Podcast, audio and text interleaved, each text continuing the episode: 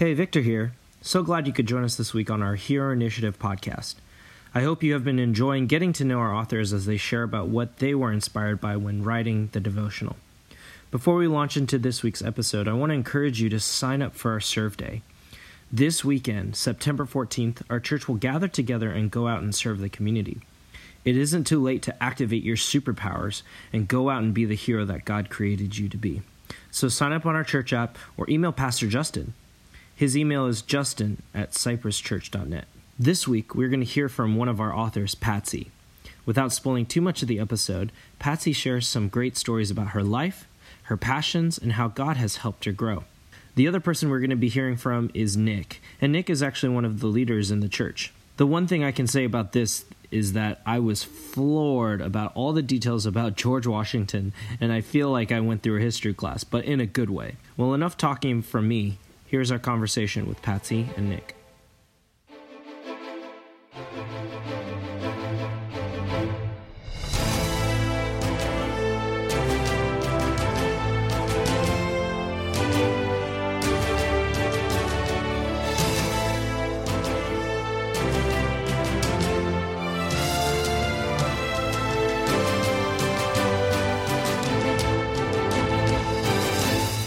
Hi, this is Pastor Justin. It is good to be back with you on our All Church Focus podcast. We're on week four, so hopefully you're navigating through the devotional and you are enjoying your time in that and Sunday mornings and hopefully plugged into a life group as well and really building some relationships and growing in this heart of service, which is really what we want to see accomplished in this All Church Focus this time around. And we have a really interesting topic today. Um, we are talking about the idea of submission and how that pertains to a life of service. Um, and and that makes sense, but when it moves into the heroic, it's a little more difficult. So um, we'll get into that. I, I kind of got into that too early, actually. So I, we'll get into that. But first, we've got different guests each week, and so uh, most of the time, I'm here every week, and Victor's here every week. Say hi, Victor. Hello. Victor is our worship pastor, as as many of you know, and so we also have Nick and Patsy here. So Patsy, why don't you tell us a little bit about yourself, why you think I roped you in here, and I'll correct you if need be. But um, tell us a little bit about who you are, what you do. Tell us well, about those I'd grandchildren. Like to think you wrote me in because I'm brilliant. that is exactly But- it. And no correction necessary. Usually it's because I'm married to the right person, but I think um, hopefully it's because you see me as a person who loves Jesus and hungers to grow. And I think um, since I, I was saved as a sophomore in high school, and I think um, although we're all called to evangelize and witness, uh, that is happens to be uh, a gifting God's given me, and so it's kind of right out there. And uh, I feel honored to be able to share in writing some of the things that uh, are important to me. And uh, I think submission is um, something that's challenging for all of us, but I I kind of feel honored, and I think people have it mixed up. So I was really kind of I excited look forward to about hearing. getting Good. to. I look Yes, forward to right. hearing As more far as a person, uh, relationally, I'm uh, a wife. Uh, I've been married 50 years to Terry. It's, it's a big year. Yeah. And I'm a grandma of six, a mother of four. wow. I guess that's backwards. Uh, my husband always said uh, if he knew grand, being grandparent was so much fun, he'd have forgot about the being a parent. But anyway, um, uh, with that, uh, I've also uh, my career professionally, I've been an educator, and it's just kind of an extension of being a mom. And uh, uh, started in middle school and ended up staying there because I'm married to a middle schooler, and uh, I've lived through years of middle school in my home.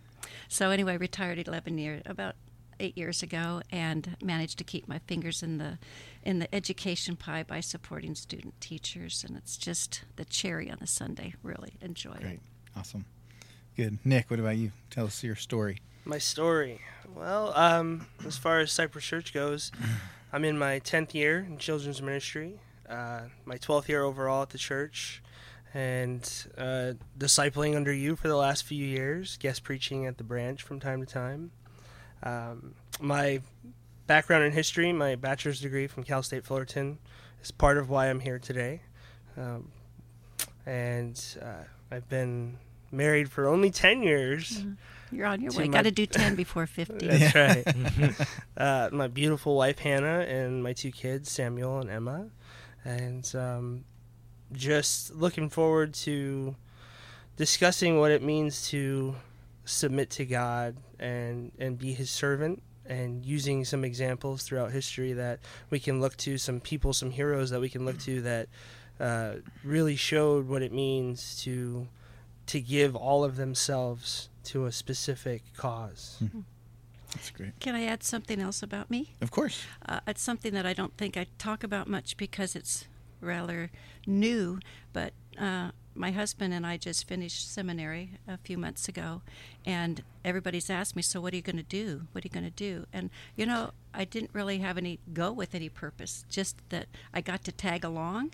And uh, I think I feel excited that my love for God's grown, and I really do think that there's things that you he that schooling's helped you articulate me articulate better, and um, I'm just excited to be able to talk with people. Period. Yeah, that's great. I, I And you're never too old to go to school, so Well, you can you learn know that. I, I was just that's where I was going to go. Just on a an aside, there was, I I.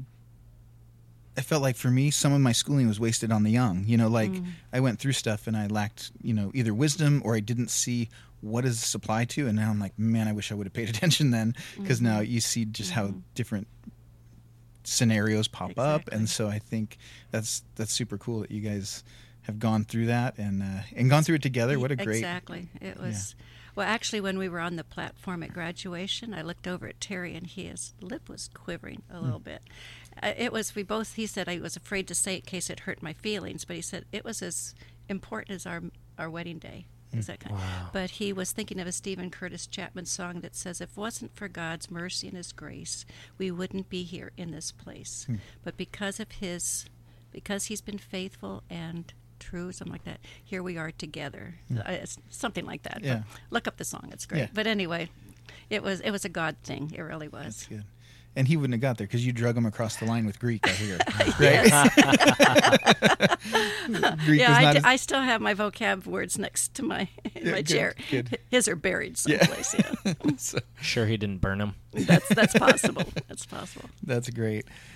Oh, good. Okay, so we are talking about submission, and I mentioned that earlier. And one of the challenging things, as I'm, I, I kind of, I wrote not kind of, I wrote the intro pieces to each week, and so I was looking. You know, we talk about perseverance, and, and soon we'll look at that. And oh, Mother Teresa just dealt with so much need, and that clear. You know, identity. I am Spider Man. You know, um, or uh, I think you know the video of Superman grappling with his identity. They're really those fit the superhero thing. And then I'm thinking submission, and I'm like, heroes don't submit; they conquer. You know, and, and so I really was at a loss, and I think I was just googling stuff, and I ran across an article that talked about. Um, George Washington. And the quote that caught my eye was from King George, and it was the guy who was, I think, painting a portrait of him.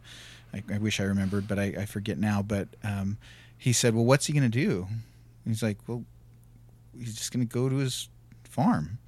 And then the response was, "If he does that, he'll be the greatest man in the world." This idea that powerful men don't surrender power, and I just thought, "Oh man, that's that's that's it. We're gonna we're gonna go with that." Wow. Um, Nick, you're you're here because you're kind of the history buff. Um, what uh, take that concept and run with it? You know what that meant both with the presidency and also Right, and uh, in actuality, that was years of Washington learning what it meant to submit. It wasn't the first instance; it was kind of the the culmination. In fact, when the when the uh, Revolutionary War had first started, Washington had basically gotten decimated in Long Island. And he had to retreat and keep his Continental Army alive. And for the rest of the war, he was fascinated with and just determined to take back New York. Mm-hmm. But what he learned along the way was that wasn't how he was going to win. But personally, it was very difficult for him to let that go. Hmm. And and then secondly, he felt that Philadelphia needed to be defended. And while he was defending, attempting to rescue Philadelphia from the British, that is when the Battle of Saratoga took place, which was a huge victory for the Continental Army. So at that point, he felt there was a little bit of uh, disappointment that he wasn't part of that Sar- Saratoga campaign, Okay. a little bit of jealousy. But what he learned at that point was Philadelphia wasn't as important as he felt it was. He he knew it was the capital. He was getting pressure from uh, from the political scene to to rescue Philadelphia, but there was no strategic advantage other than it's the capital. Uh, so he had to let that go. Another instance of submission. So he he let that go, and then down the road, he or throughout the war, he also felt that that we should have a big battle. We should have a battle. I should lead my troops as the general, and we shall face the British, and we should win. We should be victorious. Hmm. And all of his counselors, all of his top generals, his top officer corps, they said, if we do that, we're going to be in trouble. Hmm. And so the submission on that angle was they had to basically George Washington had to embrace guerrilla tactics hmm. and Fabian warfare and harass the British. And it was just another example of him having to put his own vision, his own ego aside and do what was best for the cause and how we were going to win. And that all eventually leads up to Yorktown, the victory. And here he is, the commander in chief, with all the power, and even a section of the of the uh, government was supportive of him taking the reins, supportive of him becoming so-called monarch or king. And he's, he understood uh, the republic and what it was going to take to maintain this this brand new idea of liberty and freedom and that that wasn't the way it was going to succeed that it was only going to succeed if it was a representative government and a republic and therefore he said i'm retiring to mount vernon And this is after the war. this that was after This the war is the yeah. first one, his first retirement, right? Like, Right. Yeah. Mm-hmm. Which that was that was interesting to me. Is it wasn't he did it twice. He he could have been immediately the right king as the leader of the army, and then he could have been president as long as he wanted to. And No professional politicians at that point. yeah, yeah. Keep going. I I, I just no no yeah, that's, fine it's it's correct well, he had actually three retirements Okay. because uh, early in his day when he was involved in the French and Indian War, he was commanding the Virginia Regiment. When that campaign had ended, that was his first retirement from from military service, and he had headed. Uh, that's when he went home to Mount Vernon, married Martha, and began to kind of develop Mount Vernon and his uh, his amassing more quantities of land.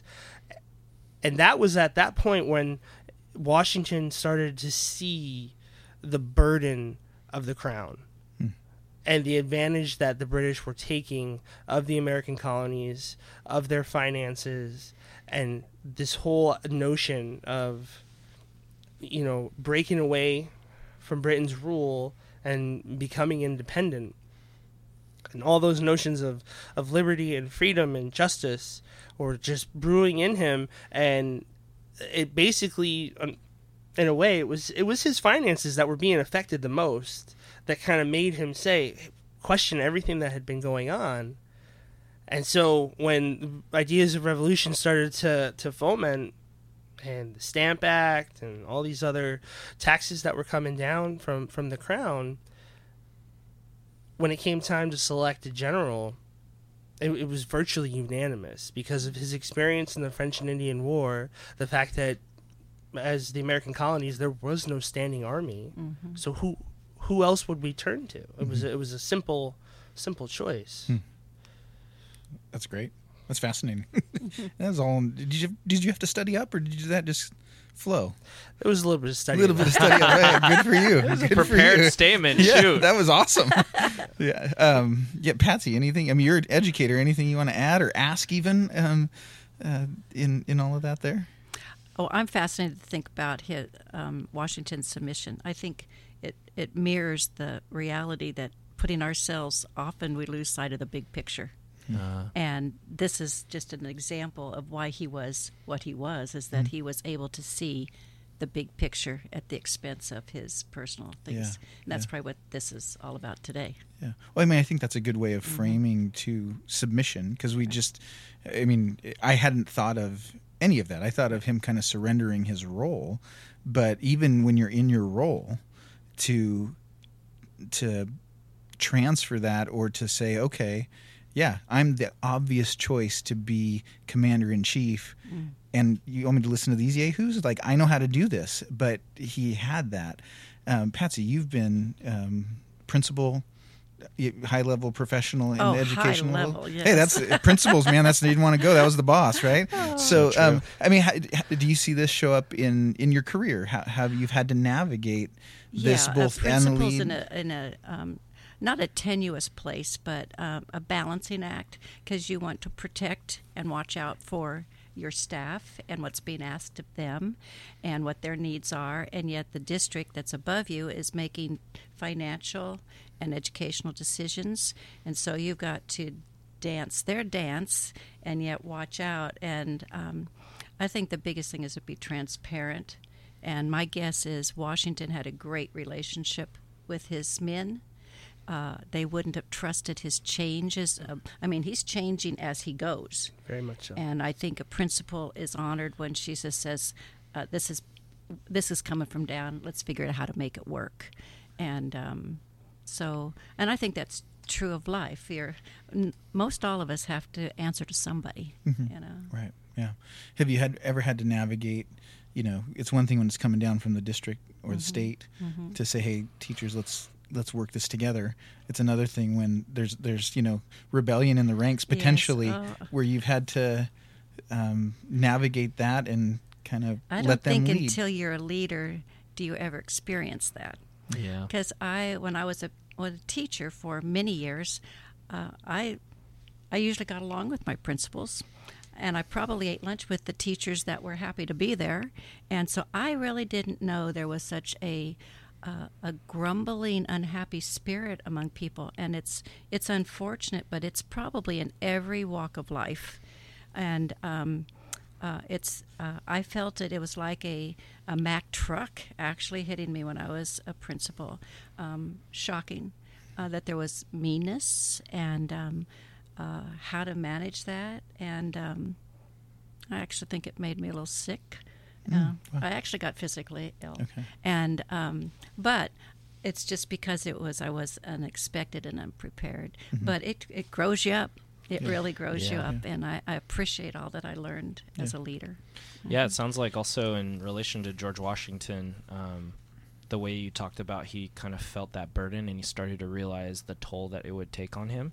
Uh, in a lot of ways, I think Patsy, you experienced that too, which physically and somatically just exerted mm-hmm. itself in physical symptoms. Right. I think for me, as a, I think what I'm year three into being a full time pastor, that's something that I've had to learn, which is the the kind of growing up quickly. That not only you have expectations from uh, maybe your supervisors or people that are above you, um, whether it's vision, direction, but you also have to have good relationships with the people that you're taking care of as a leader.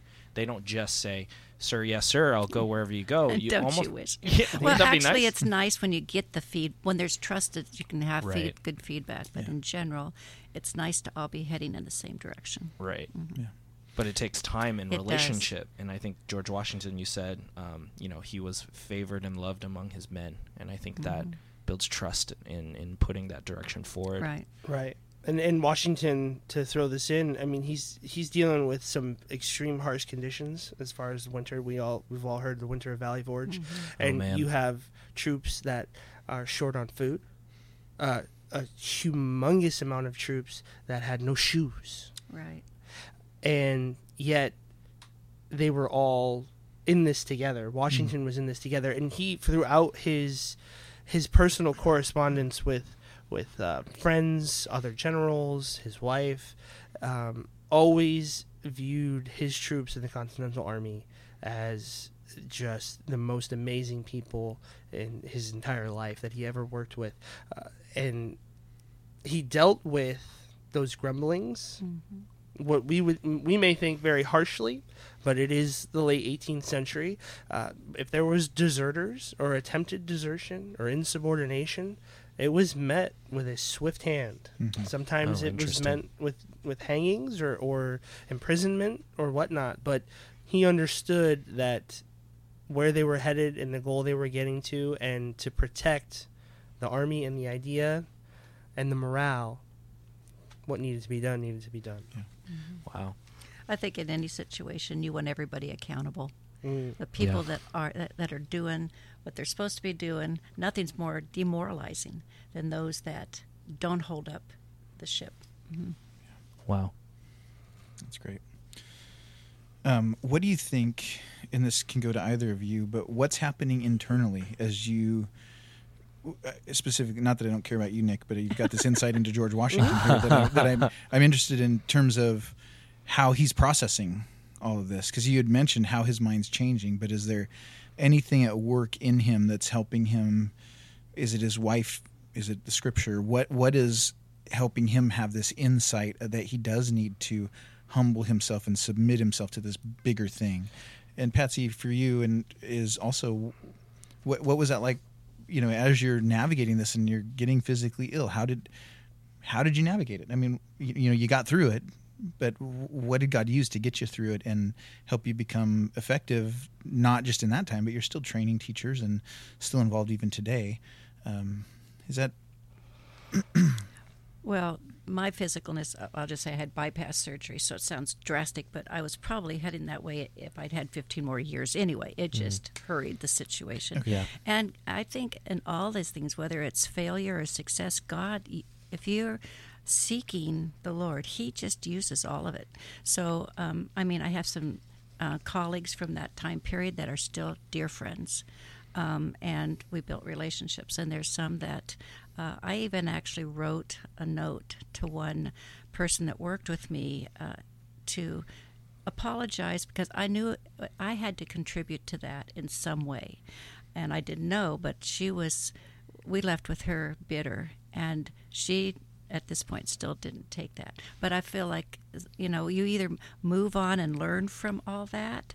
Um, but I think uh, the biggest part is um, seeking God to figure out wh- what's this all about. And I, it grew me. It truly grew me up because the things I learned there I could uh, put into my home life. Um, you know, you're you're a mother of little kids. You run the world. Uh, you're a teacher in a room of 38 kids. You run the world. Well, you have a staff of 38 adults. You don't run the world.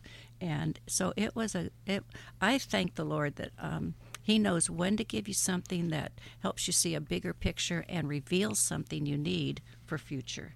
Because that's, I think that's why I'm a, I, I coach. Um, uh, administrative candidates, once they're in a position, they are required to have two years of coaching.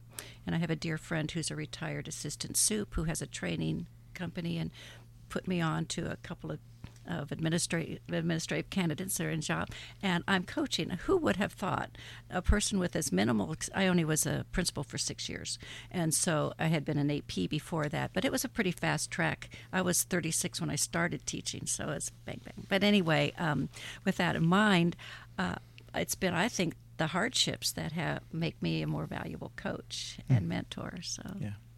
That's great. and it doesn't happen. It it's a process. Yeah. It, you know, Yeah. It, it, and I think when you're in the middle of it, you don't know what's happening to you. Yes, you're trying to You survive, not, right? you Yeah, do not, yeah. And that's a that's a good point. Yeah, and George sometimes was looking back. probably not aware of all that he was experiencing, but we look at it from here and watch him make his changes. And Right. He he was aware of the fact that posterity was a mm. factor. That mm.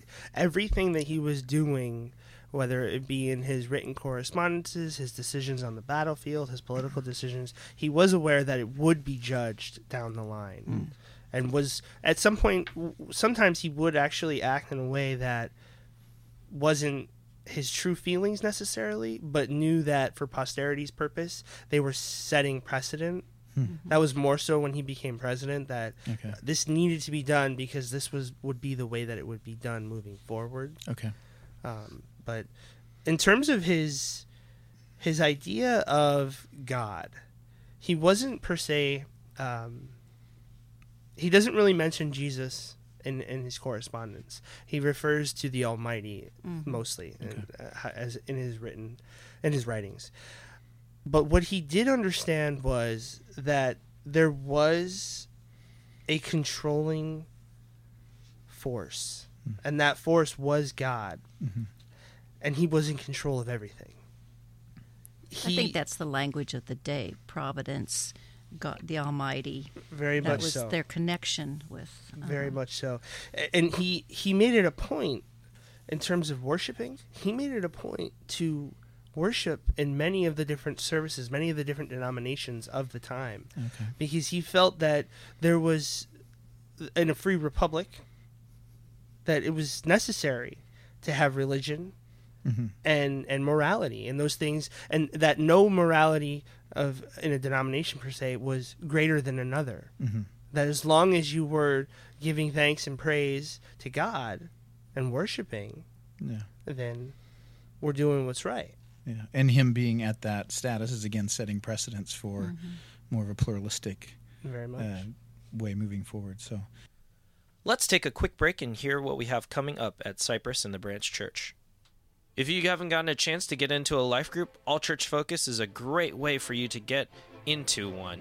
Our life groups for this season last for seven weeks, and it's an opportunity for you to meet new people, to talk about God, to get into community. So if you haven't already, go ahead and sign up on cypresschurch.net on the website, or you can contact Carrie, Carrie at cypresschurch.net. Finally, you can just sign up for yourself on the church app. So go ahead, and get into a community. Let's get back to the episode. Okay, so submission, we've kind of, um, I mean, even I wasn't even expecting the direction you were going, Nick. So I think with that, I guess I'll roll it out there. What do, what am I? What are we talking about when we talk about submission from from anyone's perspective here? Like when I say that, it means different things to different people. What do, what do you what do you think it means? What comes to mind for you, I guess, so that you don't have to pull out your dictionary online, but The first thing that pops in my mind, I, uh, her name is Betty Coble up at um, the EV Free Church. I always say Swindoll's. I don't, the big one up there, yeah. right?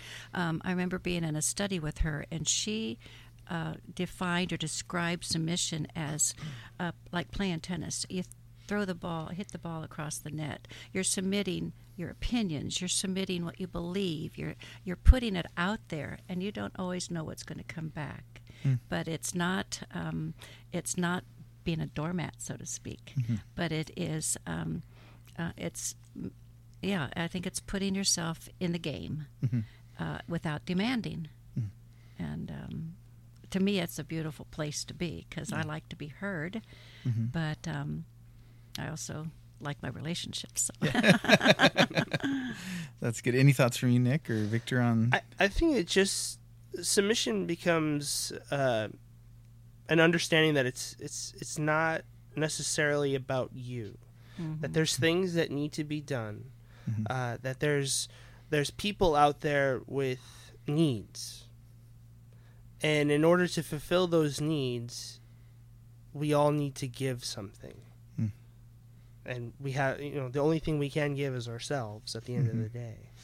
And I, I love this is great like because really um, the, when we submission is almost a dirty word in a lot of circles goodness, you know that it's very much an, an oppressive power play. And I both of your perspectives are really what am I giving from here? Which is I think beautiful and and I think that's excellent. Um, again surprised and a little thrown off on where to go I but- think sometimes, in, you know, when God talks about giving a, a gentle answer, a gentle response, we're surprised that people really hear us.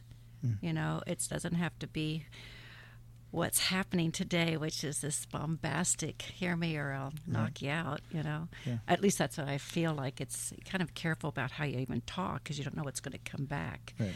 But um, uh, I think submitting is. Um, it's just deeply misunderstood.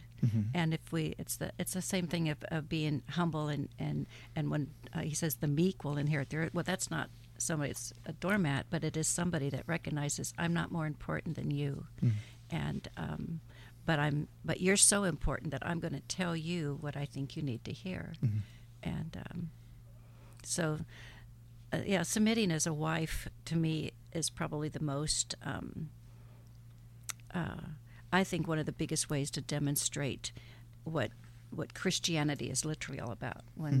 when the marriage is made, uh, you know, the analogy of Christ and and the church, uh, it shows us that we're all so very important. We just have different roles, and we have a tendency, I think, in our society to say that one size fits all, or you're out of step. You look this way, you believe this, uh, you go to this, that type of thing, and um, there's fear in being different. And I I relish being different than Terry. We are so different, but in that difference, we are extremely powerful. Yeah. You had mentioned an article on, I lost the page, but I think it was Fast Company or First Things. Forbes, I think. Forbes, maybe? I'm Okay. Not for sure. It's Okay. Um, about, it touched on this because you put it in the Right. devotional. Well, it's the Um, big picture. I mean, often what happens either uh, uh, education kind of bounces off of what's going on in the in the business world. I think church bounces off what's going on in in the business or the professional world. And um, Forbes is talk. I mean, they're just recognizing the power of the second in command. And um, the person that's out there on the forefront, whether it's the president of a university, they need, or whether it's the head coach of a team, they need the scouts. They need the they need that perspective that those that are not number one guy needs. Uh, a principal needs a, a VP that has their ear to the ground, or a counselor that's working with the staff that keeps us all in tune. And so, uh, the second in command is truly uh, a person that, number one, they're making their boss look good, and that that brings them joy. And it's kind of like um, with parenting when it works together. You look at what you're producing, and it's not about you; it's about what's getting done as a team. And um, so, it's bringing who you are. It's it's bringing your perspective to someone that doesn't see it your way but yet half of the world sees it your way and not the leader's way.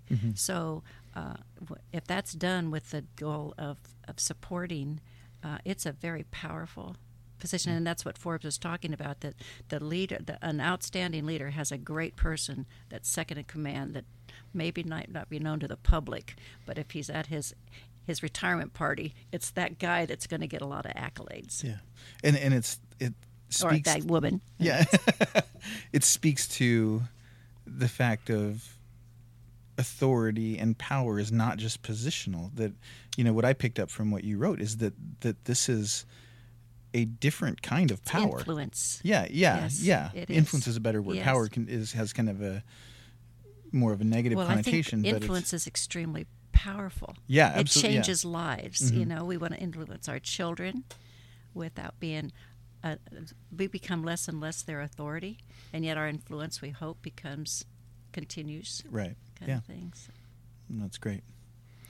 Um, It's so interesting. I've learned um, in my time as being a leader that I don't want to be a lead. Well, at least in my season right now, I don't want to be a lead pastor because I feel like sometimes it, it there's there's a lot of responsibility and weight that comes with it, and I recognize the the cost of that. But also, I feel like sometimes I like I, I can I feel like I get more quote unquote more done uh, more things done uh, as being like more of an associate or being like behind the scenes. Uh, there's a lot more quote unquote influence that you're talking about Right.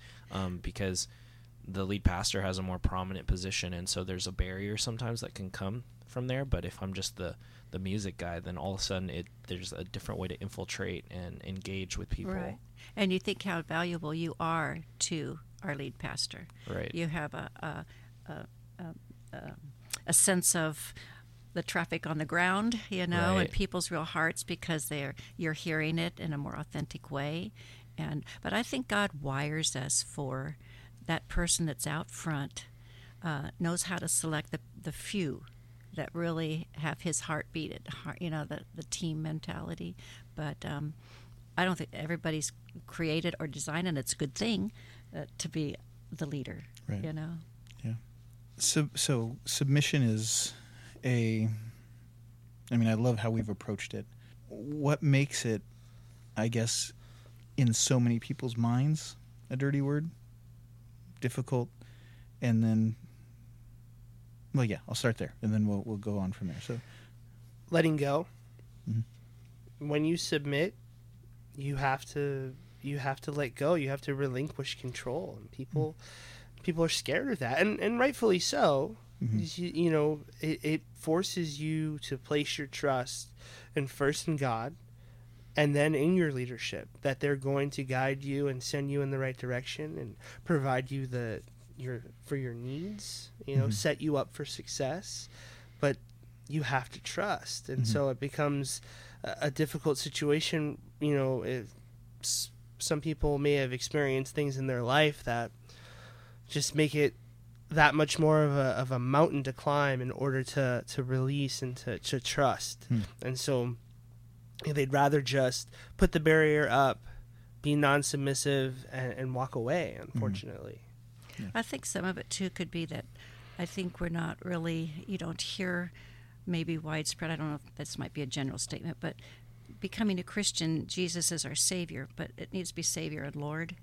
And I think uh, we have hear about this f- sense of free grace. You know, it's it, you do nothing, but the reality is, without the Lord part, you miss out on the trust. You miss out on the the the, the submitting. I mean, when Jesus, for to be like Jesus, he submitted, and Right. what because he trusted the Father's will. Mm-hmm. Bottom line, and I think that's what we're called to do, and that comes over growth. Mm-hmm. You stumble and you, you mess up, but the reality is, the more you live with Jesus, the more you can really you just see God show up, and is He's faithful. Mm-hmm. But like any other relationship, it takes time. But but that mentality of He is Lord, uh, He's sovereign. He knows the beginning to the end, and He has my good, my best at heart. Mm-hmm. He's not surprised by anything. It's that kind of stuff that I think makes submitting possible. Yeah, yeah, and and, And, the and- world doesn't want to know that there's a God that is in charge. Mm-hmm, right. Well, we don't want anyone. We, I mean, Yeah. we live. Uh, I I have Amazon Prime now, and so I'll, I'll I'm right now. I'll find an old album, and I'll listen to it, and it's like there'll be just two songs that are insanely popular. We, popular. We had to buy the whole album, you know. Uh-huh. Like so, you just see this. Everything can be built around us, you know, which is awesome. But there's a dark side to it where when we bump up into those things that aren't about us, and mm-hmm. I think that's where we have to understand that God knows what's going on here, and where we have, I think, this tremendous advantage, or at least we can if we tap into it, of God. There is a good God who has our best interests at heart, and we can trust Him, which means I can lay lay aside what I want right now, knowing that He's got something bigger. I think in the that's why it's important to have people of like mind around you. Uh, I mean, you want your not not keeping preventing you from being out with everybody, but I mean those close folks that when you're in those places of not sure and scared and hurting whatnot that can remind you that God is God's not forgotten you, you know, Yeah. and um, Yeah. I think uh, one thing that I was thinking of as this question was posed was um, I think there's an aspect of uh, abuse of power in our culture Mm. sometimes, um, especially in the Christian world. All this stuff that's coming out, unfortunately, about um, the scandals, the unfortunate Hybels sexual and all that, stuff, yeah. and and I think there's just a dis in. I've read statistics about the millennials or Gen X, uh, Gen Z, how there's just a distrust of leadership um, because of what has happened. And uh, one statistic I read is that in a lot of ways, um, my generation, millennials, are afraid to step up into places of leadership because um, the perception of not wanting to make a mistake and failing. So we have this need of being too perfect in all this.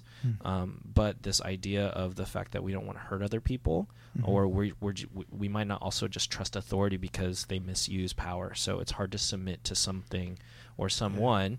Obviously, I think there's an aspect where we can submit to the Lord, um, but just people in general, it's hard to submit to because we don't necessarily trust or know that they have the best intention for us. It might just be more selfish for them. Right. Yeah. No, that that makes perfect sense, and I I don't even know that that's a new thing. Like we have we can think of scandals going back into the 80s, and I'm sure they were before then. That's just when I Mhm. started paying attention. But um, I think that's why it's critical for us to be focused on the Word and Yeah. and be engaged in community to have that check. And you know, um, I don't do it as much as I used to, but this is a good reminder too of like, hey, if me and the Bible disagree, go with the Bible every time. You know that Yeah. that's the, and that's really what we need to be focused on. And uh, but that's yeah, that makes perfect sense. Uh, I think it's the challenge has increased because oh, the word is not the plum for our general society today. Yeah. And so, how to do that and submit to God without um, being belligerent to those or disrespectful. Um, I mean, the world's our enemy. So, but God says, love your enemy. So there is mm-hmm. nobody out there that um, that disagrees with you that we shouldn't be loving and mm-hmm. and and then in that way, I think that's submission. When you love somebody that isn't kind to you or loves somebody that's that it could even be verbally abusive because of difference of opinions, mm-hmm. that's that's a submission issue. Is loving. Yeah. Like- was there anything in the writing, Patsy, that you were like, this was really fun to explore, or um, I well, I think um, I think because of my my the way God's gifted me, and I'm a, I'm a talker and out there like to engage, like to talk with people, and if there's something going on in Facebook and I don't think it's right, my first jump is to respond to that. So I, I've tried to teach myself and require myself to sit on something for a week and see if it's something that really is worth worth mentioning or, or confronting. But um, I think today it's um, I have a, a bumper sticker. I've never had a bumper sticker, but I've got my first. Well, it's actually Wow. in my window on the inside, so I can't take it off when I want to. But it says it says country over politics, and I really think that's kind of just a, a little microcosm of what we're talking about, but it's it's it's the big picture, and I think sometimes in our hunger to to uh, share the gospel, and I, it's at the exclusion of loving. I grew up where that was probably more the focus, and um, we just find out that loving really is giving people space and time to ponder and think. People don't make change their worldviews overnight, we expect them in our you know. And so I think I think our whole approach to uh, loving others is changing in a good way. Need it's re- it's requiring us to change in a good way. yeah, well, yeah. I mean, we, even going back to colonial times or revolutionary times, you have this this shared space of you know Washington wanted people to be religious because you had this shared morality and and largely Judeo-Christian, largely Christian, um, and now that's more fragmented. So we've moved out of the center. So we need to figure out how to love from the margins now, um, or at least gravitating towards the margins and figure out how to make a difference in a different way because it's it's not our turf anymore, you know, No, and and no. that's that a wonderful book I just well I'm not quite finished with it, but it's called Christians in the Age of Rage, I believe. Oh, I, I'm, oh, and that might well it's written by the uh, contributing editor by yeah. um, Ed Stetzer. He's Yeah. a you know I'm it Christian. too. Yes, So- it's been uh, it's and you know tw- as I'm getting further in, it's back to the basics. yeah, It, re- it really is keeping your head in the word. Yeah. But I think understanding that um, our, our the reason we become more marginalized as a as an influence in society is if Christian um, Christians maybe 50 years ago could be divided into three groups. See if I say this correctly. One group would be the ones that would are, truly know Jesus, uh, are committed, their lives are committed. The second would be one. Well, I was raised in a home that went to church all the time. I go to church. I'm a Christian. I'm I'm an American, right? Or um, those that went on Christmas and New Year or New Year's, says- and that's about with them. Christmas or Easter and whatnot. And those latter two segments, those two thirds, are now more secularized. And so their opinions about a lot of things ethically and morality wise are secular and not so you have just this third of what used to claim to be Christian, but they were nominal to begin with. And so I don't think those committed Christians have diminished, uh, but we have a we just have a, a more clear. To me, the playing field's much more clear. You know, and uh, if you have some things that knock up against culture, how to do that and love and yet hold your ground. I think I shared a quote about from Jim Elliot. I don't have my glasses on. I stick them on and I can no, I can't. Maybe you can read it if you can see it. But it's really a prayer of mine. Here it is. Can you read? Is that? Um, Lord, give me firmness without hardness, steadfastness without dogmatism, love without weakness. Mm. Wow. That's great. Yeah, that's submission, is it not? It's staying it's staying true to the word, but not demanding and not um, using our authority in a in an abusive way Yeah. that uh, does more harm than good. Yeah. Well, you were saved, as you said, a sophomore in high school? Yes. How'd that happen? Uh, well, there's a song we just sang at my mother's memorial that uh, talks about you.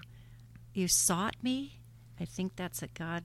God came after me, and I do believe that in Colossians um, one, I think it's one nineteen, one thirteen says, "You rescued me out of the uh, domain of darkness and brought me into the kingdom of the Son whom you love, through, through there's forgiveness in Jesus."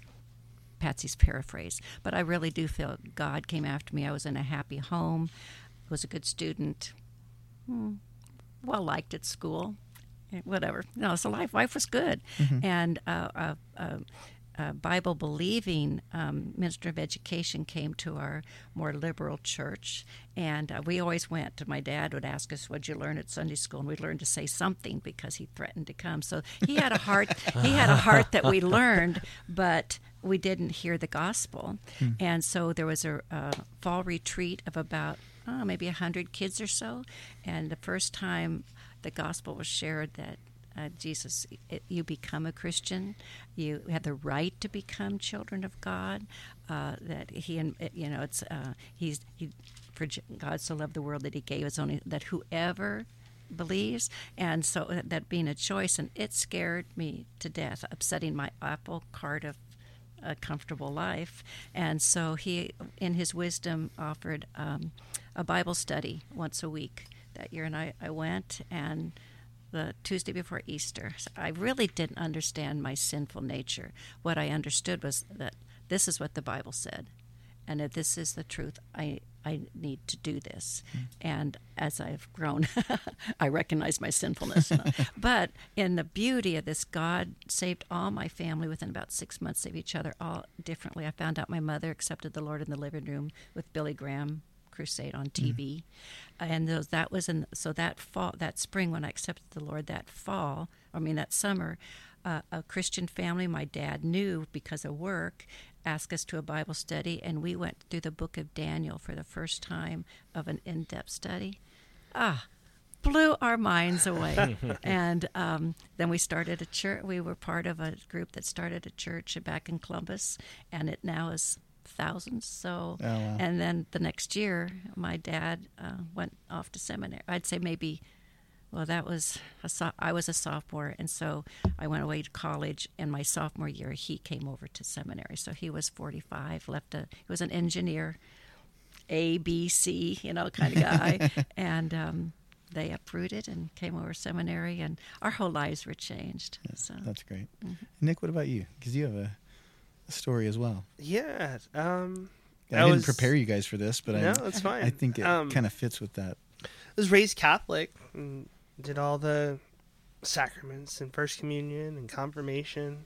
Um, but in junior high, eighth grade, I believe, um, I my uncle invited me to spend my summer here in, in Orange County, and I said, "Yeah, sounds great. It's better, you know, better than hanging out in Connecticut for the summer." So I came, and he had been going to uh, Bible study. He had only been saved a few years before that, and, and he'd been going to Bible study at uh, Pacific Coast Calvary Chapel in Seal Beach at the time with Pastor Ron Wilkins. And he just said, Hey, I'm, I'm going to Bible study tonight. You want to go? I said, That, yeah, okay, that sounds fun. so I went, and I believe they were knee deep in the book of Isaiah. Hmm. And Pastor Ron Wilkins is just going line by line with scripture and explaining things in a way that I had never heard in my life. And there was something to this. And so I got excited and I was like, okay, uh, I started going every Wednesday. and then uh, the end of summer came, and my uncle said, "Hey, uh, you know, you're going home now, but we should we should continue our study. So let's study the book of Proverbs." And we did. And he's here in California, and I'm in Connecticut, but we exchanged, uh, I think, maybe via mail, actually. Mm. Snail wow, mail. Yes, Yeah, right, right, right. And um, and everything just changed. It was it was it was an eye opening experience that uh, kind of some of the things that I'd been taught up to that point were, I mean, somewhat in not necessarily incorrect, but I wasn't being guided in the right direction, so to speak. And so the truth of Jesus being our Savior, needing Him in our life, uh, became a reality and there was no looking back and and and even you know here we are 18 19 years later whatever it may be there's there's this sense of awe and a sense of um, the fact that that that God chose me yes. to reveal this truth to be given this understanding it's just mind-blowing. It truly is. It's truly mind-blowing. And there's there's a need to I I think that's that's what gravitates me to children's ministry is that there's a need for, uh, in my mind, as many children to hear this message as early as possible. That Jesus loves you, that Jesus wants to save you, and that He wants a relationship, and He wants to love you. He wants to be with you. He wants to walk with you through this, this difficult thing called life. This remarkable. That's great. I'd venture to say if we made it optional, so kids could choose if you know at elementary age, even junior high, middle school age, if there was a, a Bible study going on or something, that most kids would, a lot of kids would choose to go, and I think it would change our culture in a minute if we hmm. just made it a, an, an offer there hmm. at school. Yeah. Yep. That's great. I think our time's about up. Ah. Uh, so hopefully this wasn't too painful. Uh, You guys were fantastic. This Oh, was so much fun. I, I just, as a closing thought, that one of the the passages we, we just preached on it, but it's this idea that um, for to this you've been called because Christ also suffered for you, leaving you an, leaving you an example so that you might follow in His steps. And I think that when we talk about submission and the fact that you know there's something in us that kind of has us stiffen our neck to that and not want to do that i'm always encouraged by the idea that jesus went first that jesus you know and, and you already touched on this patsy but that he submitted to the plans of the father uh, not unwillingly but it's still submission. And that's i think the call to us is that when we submit to whatever it happens to be that that's one of the ways we follow in the steps of jesus. So thank and you it's guys. a privilege. If we Oh, looked at absolutely. it that Yeah. you know we it's just so against our nature Yeah. you know it's that fight that you Yeah. have you know with your spirit flesh yeah yeah yeah maybe we get a privilege of serving the king so i think uh, can i add one thing That- ahead, that's yeah. the way my if not kids would victor not- will, victor will edit it later we hang up we hang up and in two seconds i'll end up calling back and they they all expect it you know but um you're gonna have to edit this. I can't remember what I was going to say. Well, thanks for joining us, Patsy and Nick. Thank you. It was such a good time to be able to hear about George Washington, about your lives, about submission. Um, if you're just listening to the first time, uh, welcome. Uh, we also have our sermons, our Devo. So get into the Word, read the Bible, get into the devotional. And at the end of our All Church Focus, we're going to have a ministry fair to learn a little bit more about in our church, uh, in our in our two campuses, what unique ministry opportunities and service opportunities are there for you as a listener, as a church goer, to be able to get involved into. Um, and so look keep on the lookout for that. Uh, it's a great way for you guys to learn submission, cause and sacrifice, right? Yes. Um, as leaders, uh, I think all of you guys know um, the big thing for us.